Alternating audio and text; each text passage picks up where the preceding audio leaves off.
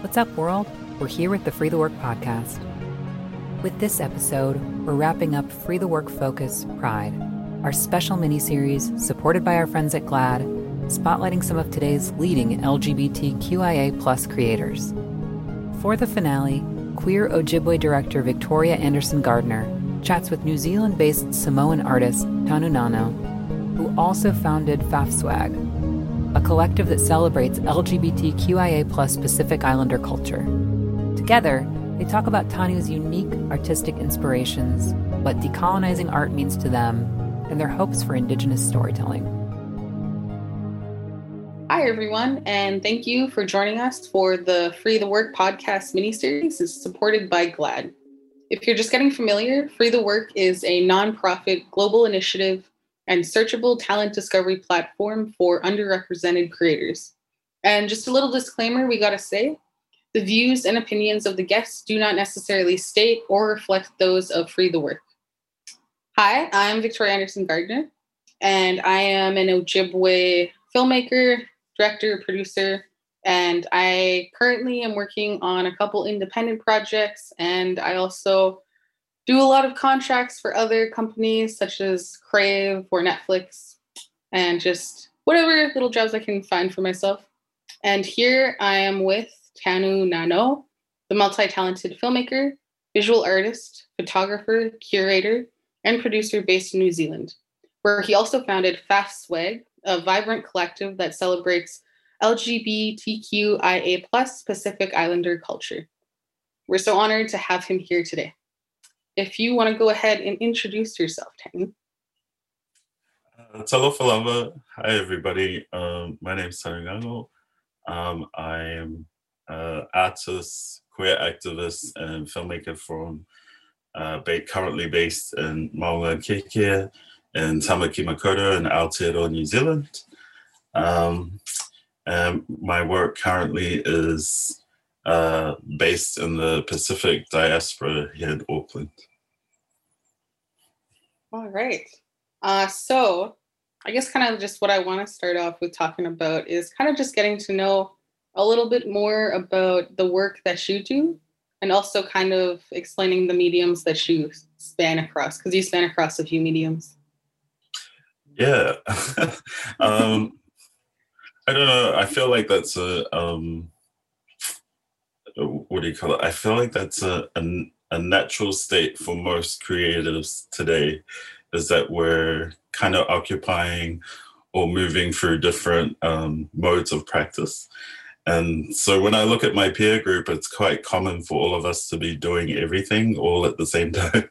Um, and I think it's part of like the interconnected world that we're kind of operating in as well. But to say that I have a formal background in film, um, I studied filmmaking here in Auckland and graduated from film school in like 2009, uh, which feels like a lifetime ago. um, and that's mostly because it was. Um, yeah, I remember uh, graduating from film school and just feeling a little bit institutionalized um, through that process. It was very, um, it felt more bureaucratic than I thought filmmaking would actually feel.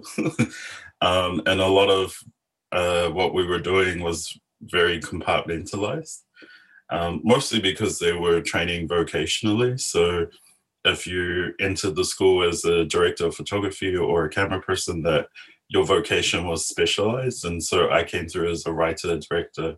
And so I entered hoping to like get my hands on a camera and then they told me that I wasn't allowed to touch the camera, that it wasn't my job, it was someone else's job. So I was like, oh, maybe I'm in the wrong place. And then I found out that my job was kind of just like this boring administration of how to maneuver a camera or camera departments. And so I did that um, and had that experience. And I didn't feel like I I grew a lot in in my training, but it wasn't until I was out in the practical world applying my skill that I actually felt like I learned a lot. um, yeah, and so part of that kind of awful uh, anxiety of of feeling a little bit institutionalized. Um, ended up uh, kind of pursuing a um, a career as a photographer and as an artist in the fine art world.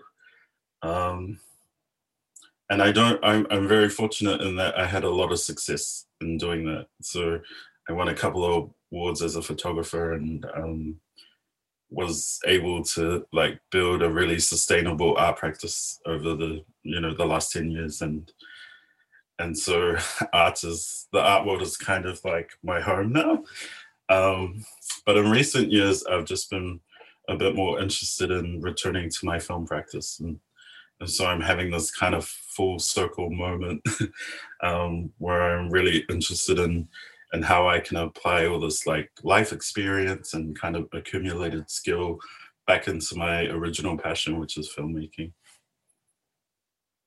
So, in regards to, I guess, like for what you're trying to apply your film to, what are like the projects that you're trying to apply that to now? Like that would, I guess, cross over into like other mediums? Well, um, like I started my career um, in stills photography. Um, I wanted to take a step back from moving image um, and look at a, a, singular frame and how can you tell a story if you only have one shot. Um, and so, you know, over the years, I've tried to refine that process. And then slowly, as I was moving through my practice, uh, my still photography practice slowly evolved into a moving image practice. And so I was slowly kind of um, modulating my way back to, to cinema as a language. And so for the longest time, I've just been producing these video installations uh, for galleries and for uh, public presentations. So I like to think of uh, cinema as this kind of textual, sculptural ob- object as well. Um, and so, yeah, a lot of my storytelling is presented in an installation context. Um, and in 2018, I had the the opportunity of working with Piki Films, which is Taika Waititi's production company, and we created an interactive documentary called uh, FAFSWAGVogue.com, which you can actually visit currently. It's a free interactive site. Um, and essentially, it is five um, key stories from key figures from our ballroom community here in Aotearoa. And it's told for an interactive experience where you can um, watch them battle each other and then pick a winner. And then uh, after you select a winner, you get to see their backstory, and it kind of peels away some of the storytelling layers and you get to have a more intimate experience with the with the person that you selected um you know it was it was quite a interesting way to come back to to filmmaking because um, I was operating in a mode of documentary, but then we were also innovating around the um, the kind of technical delivery of the work, which is not very conventional. Um, and breaks a lot of tradition. Well, at the time it did um, in 2018, and so um, it was an interesting film to to tour in festivals because you had to present it in an interactive medium where people could play with the characters and um and so often it was placed into their like virtual reality labs and um but then it also has this very traditional series of films after you complete the interactive components. Um, and I had such a great time with Piki um, the production company, that we decided to start developing a feature film project from there. And so that's kind of been the journey back to filmmaking. So for the last, I guess, three years, we've I've been writing a film, and I'm just at a place where I'm I don't know. It feels. I'm not sure if you can relate to this, but like it just feels like you've been working up for so long that you, you just um can't wait to see it made. yeah, I have definitely. I've been on like a couple projects like that where sometimes it feels like you're not sure if it's ever actually going to get done. I think that's my number one question to the producers. I was like, "Are we go- are we still going to make this, or what's happening?" yeah, honestly, I feel like that's just part of the industry for some projects, especially where you're like, you know what, we're just gonna we'll get back to that eventually. It's like we're gonna get it done eventually. Ugh. Yeah. Think Well, I'm feeling pretty confident about this process. We're um, we're at the script reading phase for this draft that we have currently, and so I've been told by a lot of other filmmakers that the the writing process takes a long time, but once you get it moving, accelerates and moves really fast. Quite prepared for that. I would say it's it's almost like overwhelming in a sense. I'm I'm in like a similar place with another project of mine right now, where we're kind of just getting to like pre-production after like writing for like three years as well. So it feels faster now, almost too fast though. After going for like three years of just constantly developing it. And it's such an intimate process. You become so attached to this, almost like a child of yours. Like, It's, your baby. It's your brain baby. It's your feelings, baby. this actually this kind of brings me back to I kind of want to know like how you grew up if you can tell me more about that if the environment sculpted kind of interested to see what brought you to where you are now in regards to like what you're creating now and what's inspired you Yeah, well, I definitely identify as an immigrant, and um, I was born in Samoa in the 80s, and I migrated here as an infant. But I'm part of a tradition of migration from the Pacific to Aotearoa, New Zealand, um, that has been happening since you know the 40s. And initially, our people were kind of brought here as indentured labor um, for like a failing economy. And we did all the shitty jobs that people didn't want to do. And so there is this legacy of migration and, and labor. And I was just fortunate to be born in a time where I was part of a generation that had kind of uh, settled into Aotearoa in a way where I guess I had a lot more freedom in, in terms of what I could choose as a pathway for myself because previous generations had come to New Zealand and worked really hard and uh, helped to pump up the economy, but also built like a, a significant Pacific diaspora community here in Aotearoa. You know, I grew up with a childhood where I was always given permission to to explore things, uh, my creativity, in ways that didn't feel like it wasn't something I could do for a living. So I always acknowledge that privilege because I feel like my older siblings had a different pathway. And they probably, you know, there's a lot of remittance here in New Zealand in terms of money that is generated or wealth that is generated amongst Pacific communities and then sent back to our people in the islands. Because of that, a lot of our people are often forced into jobs that they don't necessarily want to do as a passion, but um, it helps to to support their families back in the islands. Yeah, so I just grew up in a context where I was just allowed or given permission to to create or to pick a creative vocation as as something I want to do with my life.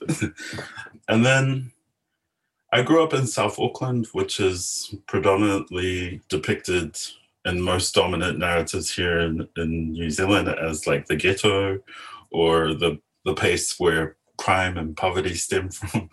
Um, and it has it's kind of shaped by a lot of all these negative stereotypes. But the people who live in that context never see it that way. They're always um, grateful for uh, for what access to resource they they have, and so I always grew up in these two different worlds where the perception of the place where I come from was that it was dangerous and but when I walked outside my house it didn't feel that way. It felt like a, a Pacific village where people were connected and where people shared a lot of collective experiences. And so coming into my adulthood and and working as part of a collective, these are all kind of cultural philosophical things where we practice this in our culture anyway collective practice is something that um, I feel like my family taught me just coming from a big family where it takes a village to make things happen, you know? I Can definitely relate in that sense of uh, the outside people where you're from.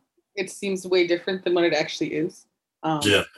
I I'm located in like I guess like central Canada area, a little bit more north, and the reserves up here, like the reservations where like the indigenous people are from, people are always scared to come visit us. Meanwhile, when you go there, like when I go to my reserve, it's all like my aunties and uncles and my cousins.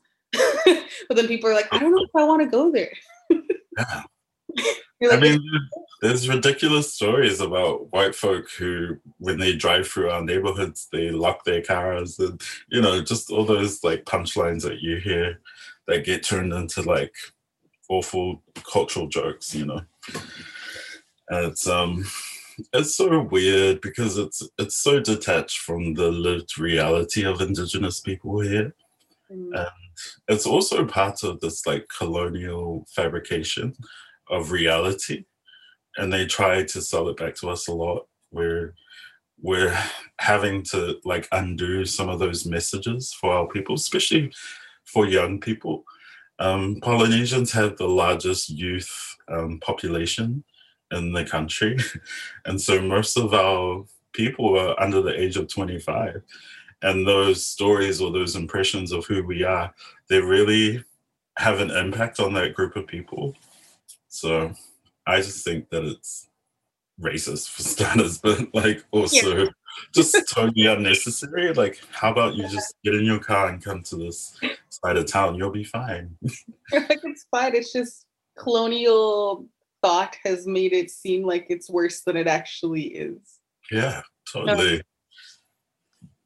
well, moving moving a little bit away from that topic, um, you were talking about uh, FAFSWAG a little bit earlier, and I guess you kind of touched upon a little bit as to what it's about. But could you tell me just a little bit more in detail about like the incarnation of it and just for listeners who don't know, what exactly is it? Just in like a very more simple way, but then you can go more in detail about it.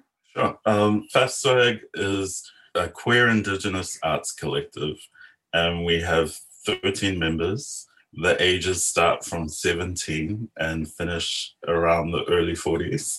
So it's quite a age diverse group. And we're made up of members from different islands in the Pacific including Aotearoa, which is New Zealand, uh, Samoa, Tonga, the Cook Islands, and Niue. Everyone lives in a context of the diaspora, and then everyone have has their own individual arts practice as well. And so we all come from different industries, from uh, photography and digital arts to textile and design and crafting and, and making adornments and all these kind of cultural practices that uh, people have pulled into their art practice. And then we also have performers and theatre makers and filmmakers as well. And we started in 2012. Uh, we started as a social group, really. we were all kind of compelled by this idea that there wasn't a space for queer creators to come together and, and share space and stories and resources. And so we just used to hang out. And then over the years, we started to, I guess, create uh, artworks and stage some kind of social action in our communities around the issues that were prevalent at the time to to our group and we started to generate this online community and we've also played a really significant role in establishing ballroom in Aotearoa uh, which is something that traveled here in the 80s through the film Paris is Burning and then became more popular in the 90s because of the internet. And so there were kids here in their garages and their basements um, voguing. And so we were one of the first groups of people to create a space for them to do that and to have a safe space where they could explore their identity through the culture of ballroom and through the language of voguing. Um, we've only recently this year withdrawn from ballroom community because it's grown to a place now where the, it, it's owned by the community and so we don't need to have a presence there as a collective who take up so much space and we can kind of remove ourselves and just focus on on making art and getting back to the our core kind of passion which is yeah which is being an arts collective.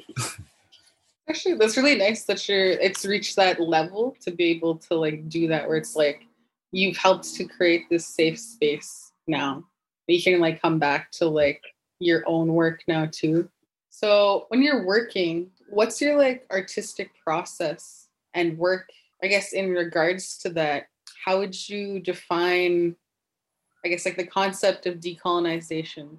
Right. And how do you, I guess, wrestle with that? Because I know for myself, I, I have like my own thoughts and opinions about like the concept of decolonization, but mm. it's different like around the world too. So I, I'm really interested to hear about that. Well, our collective have kind of reached this place where there's a tension in the notion of decolonization because um, we're starting to recognize that undoing colonization feels like an impossible task. And so a lot of us have started to reposition ourselves into a new conversation around uh, re-Moanaification. So we can't, we are Moana people, so we're ocean people. And how can we take that context and re-indigenize our experiences and our environments and our processes so that way we're not constantly at tension with the impact of colonization but we're creating for ourselves in a different uh, value system and so i think i'm at an age now where like I, I sit a bit more comfortably with some of these notions. I think in my early 20s, there was like a, a really harsh sense of like urgency and panic for a lot of indigenous people to create methods of resistance and survival and i think a lot of us have kind of grown out of that because we're you know a lot of us in our 30s now and we're starting to think of ways where we can with the responsibility of undoing the the negative impacts of colonization is no longer our job. so, you know, explaining things to white people all the time where it gets so exhausting, it's just like, oh, that's actually not my job anymore. uh, I'm past that stage now. yeah. And then, you know, the global pandemic really reshaped the world for a lot of indigenous folk because um, we, FAFSWAG was operating in a, in a kind of state of hyper visibility because of the internet. So we were always being watched and we were always having uh, social expectations placed on us. But then the, you know, uh, COVID happened and the pandemic happened and it created a moment of pause for all of us to really just reconsider some of the the values that we're interested in and also look at some of the systems that we had created for our productivity and for the creative environments that we had generated. And we were just like, some of these are hierarchical and some of them are like really colonial and they need to be dismantled. And we need to operate in a more circular fashion where everyone has agency to make decisions, where everyone has autonomy to impact what it is that we're doing collectively as a group. And so in 2020, we were commissioned by the Sydney Biennale to do a project, and we couldn't travel to Sydney anymore because the borders had closed. And so we just spent that time really just thinking about what does decolonization look like for us as artists? What does it look like for us as Indigenous people? And one of the strategies that we adopted was this idea of reclaiming time. And so in my personal process, I'm quite a deep thinker. and before I used to try and force that process to be fast or to run at the same rate of productivity as like the internet. And it was just inhuman and unrealistic.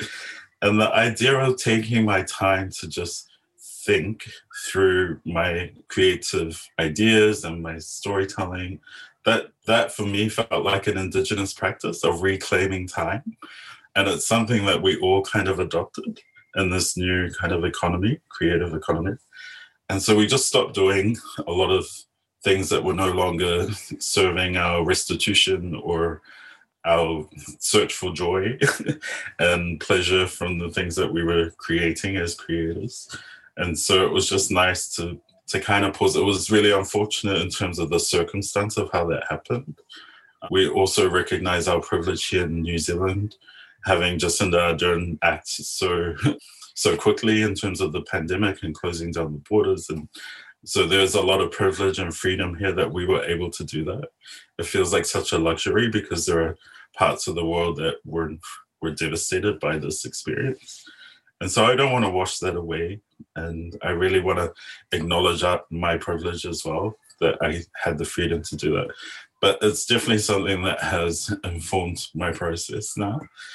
And because FAFSWAG was kind of born on the internet and we had this hyper visible platform, we were often operating to the rhythm of the internet, which is re- super unhealthy because I think for three years we were just so productive. We'd traveled the world, we did shows in Paris and in Europe and in Asia, and we performed in Las Vegas. There was like we were just moving all the time and we were being consumed without recognizing the nature of these digital platforms is that someone is consuming you. And so we were just like, I don't want to be popcorn for someone anymore. I just want to be popcorn for myself. Oh, I love that so much. I really like that concept of like reclaiming your time because I feel like as like indigenous people, we operate on such a different time schedule than like the western world. And like i feel like the western world has a hard time understanding that sometimes but it's like we don't have to conform to their schedules. It's like this is how we operate. And this is how you're going to get the best out of us is if you allow us to operate on our own time because that's just how we have worked. Oh, well, I, I love that. I love that I feel like those colonial time frames are they're unhealthy. like they work for capitalism, but they don't work for being a human, you know. Yeah, yeah, no, that's exactly it. That kind of brings me that actually kind of ties into this next question a bit. So, in your 2010 exhibition, You Love Me Fresh, you had a video installation uh, which included a projection of the words, Your cultural experience makes me cynical, violent, and resentful would you feel comfortable to talk a little bit about the real emotions that come from colonization and i know like these emotions like are often uncomfortable to white settlers but i definitely think it's this is like a space where we can have like a real discussion i feel like yeah. we can have some really good discussion points about this yeah i i made that work like 10 years ago and yeah. i was a lot younger and I was just full of energy, you know. I, w- I was definitely in a place in my career where I was like, hey, I've got something to say. But it, it kind of reminds me of that because I think some of my earlier works were really confrontational. And I think because I had a lot of energy and things that had kind of built up over the span of my lifetime. But I guess I, I made that work, when I think about it now, I made that work because I really wanted to unburden myself of of certain cultural responsibilities. And i feel like as indigenous storytellers we're often given two key responsibilities in the conversation of colonization.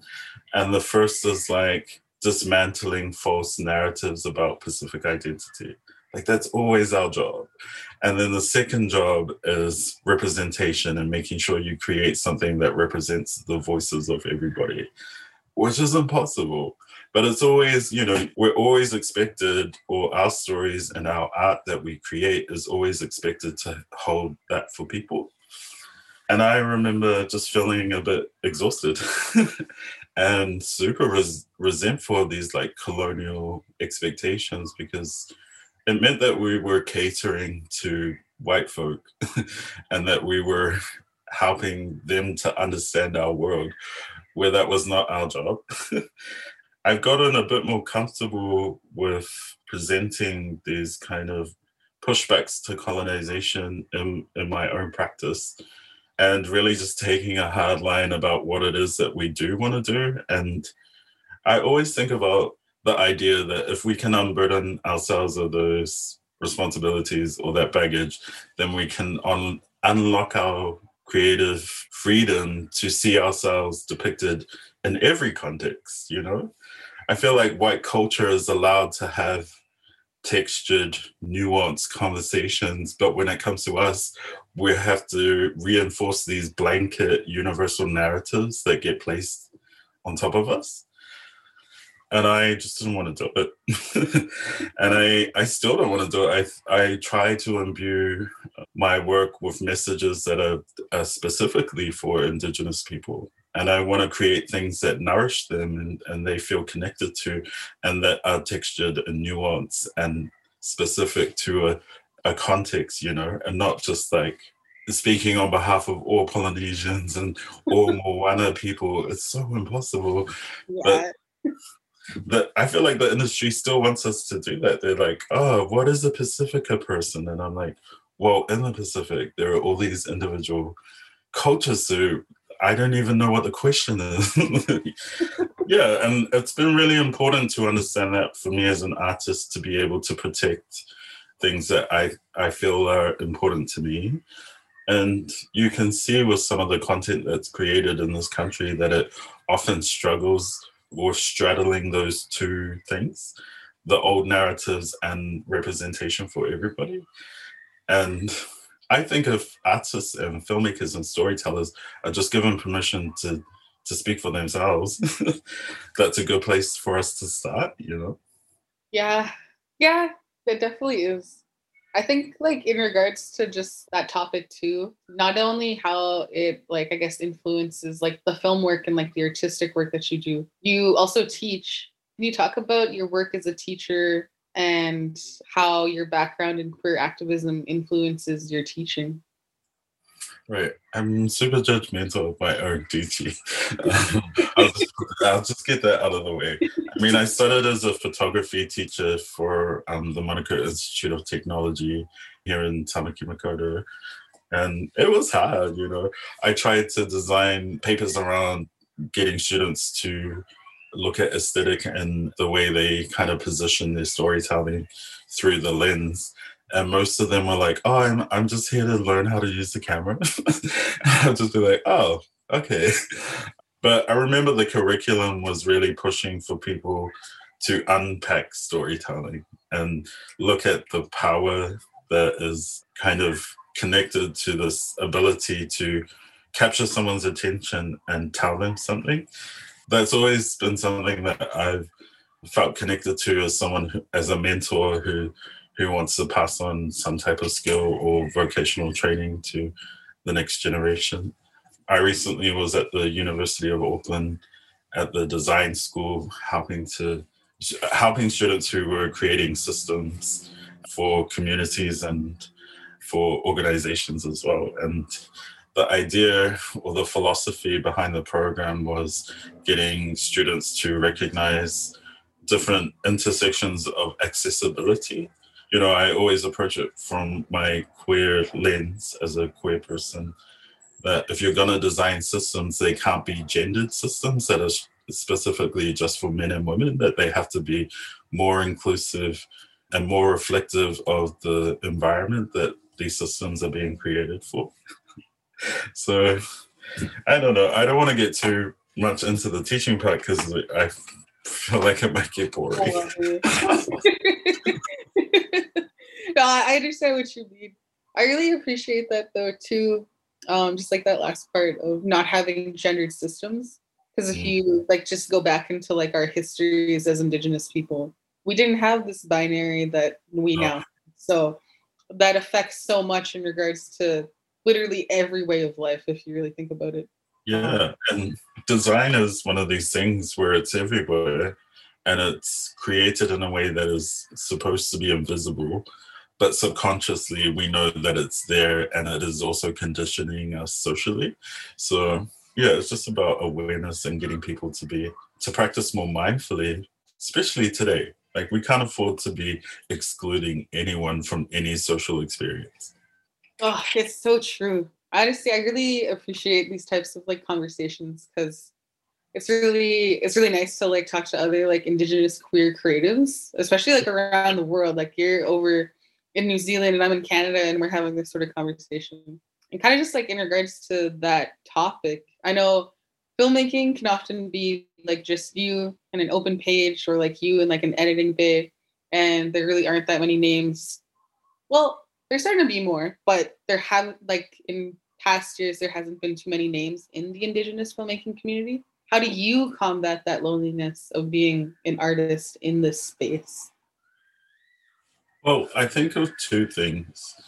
And i always want to practice in an indigenous way so practicing collectively is what helps to break me out of the isolation of working autonomously. Because you're right the industry is so such a baby and it's so tiny and it's also global as well and so at the same time that it's hyper connected it's still really young. And we're all we all have to support one another. I've started practicing this thing you know i've consumed i'm 38 i've consumed 30 years of content of like white narratives like Pakeha European settler narratives. And I just refuse to consume that content anymore now that I have a choice. So if if a film doesn't have um like if it's only cis white people, I won't watch it. if it's only men, I won't watch it. Um and I've just like decided that the only things that I want to support and put my money behind are other indigenous people of color narratives because that's what I want to see. Because like we've seen white people like colonize space and have a midlife crisis and fall in love, and we've seen every possible lived scenario uh, between you know Karen and Paul. And I'm just like, okay, how about we just start seeing, you know, putting our money where our mouth is and, and getting behind indigenous storytellers and um, supporting them with our coin and with our attention because I think that's more valuable. Like, and I think the only way we can combat this like limited amount of content that we're allowed to consume is by valuing that content, you know, and making sure that we pay for it, that we respect it, and and recognize if it's not for us, then there's probably someone in our community that it is for, and we can identify those people and be like, hey, have you seen this thing? Check it out. It's it's not for me, but you might like it. um, and stop watching white people. Sorry, that's kind of my takeaway. I just don't want to watch Karen anymore. She's high. oh, that's so true. I just want a wholesome, like indigenous love story without any of like yeah. the, like negative stereotypes of like, oh my God. like drunken people or something to do with that. I just want like something wholesome. Yeah, I want, I want to see someone braiding each other's hair. Yeah. Like, like go to a powwow together or like some For sort real. of thing. I just need something wholesome.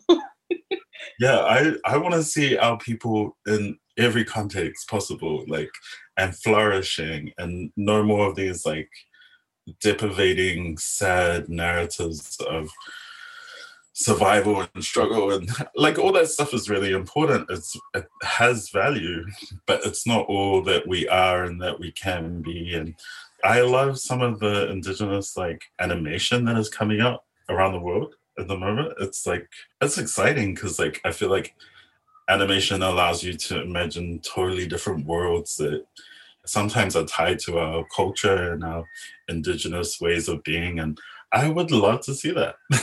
I want to see more of that. Yeah, would, I'm excited by content like that. I am too. I feel like there's definitely like I don't want to say like a resurgence in a way, but there's some sort of I feel like we're going uphill in a good way, if that makes sense. Yeah.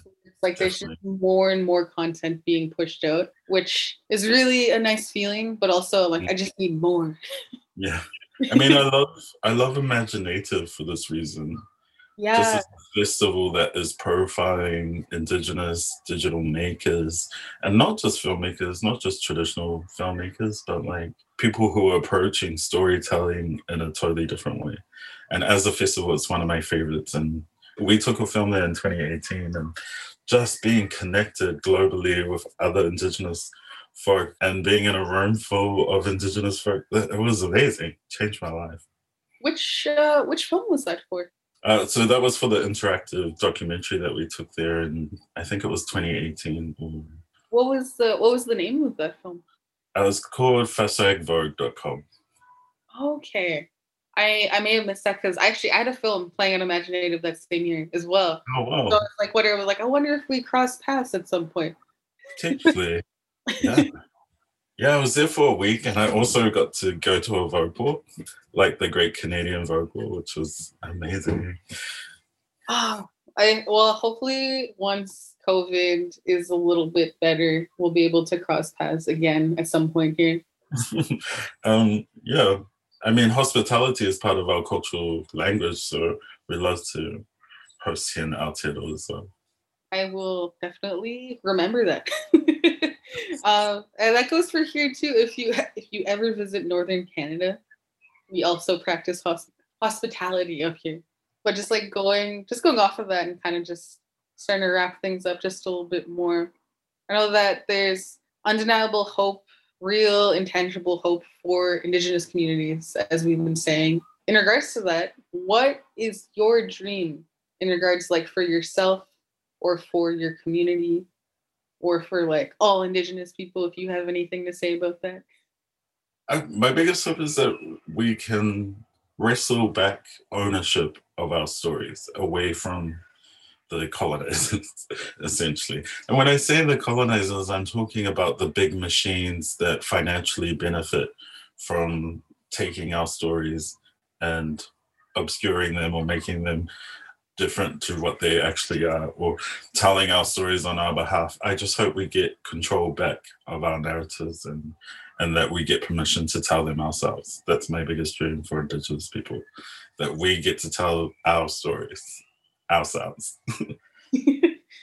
oh, i also have that dream and that hope if you look at it me and you we're already doing that already ourselves and we're just going to continue to do it I um I just wanted to say thank you again for all of your time and your energy and your hospitality and hosting me as part of this conversation. It's been a joy, and I hope we get to have more conversations. I loved hearing about the work because you get so caught up in like your own bubble of like where you're at that you like. I haven't really looked around the world to see the other things happening, so it's really nice to have these conversations. Thank you to Free the Work for having us, and be sure to search freethework.com for more filmmakers to work with and follow the Free the Work podcast on all podcast platforms to tune into all the episodes of the mini Thank you for tuning into our special Pride series. Don't forget to follow at Free the Work and at GLAAD on all social platforms to stay up to date on what we're up to next. Till next time, this has been Free the Work Focus Pride, supported by GLAAD.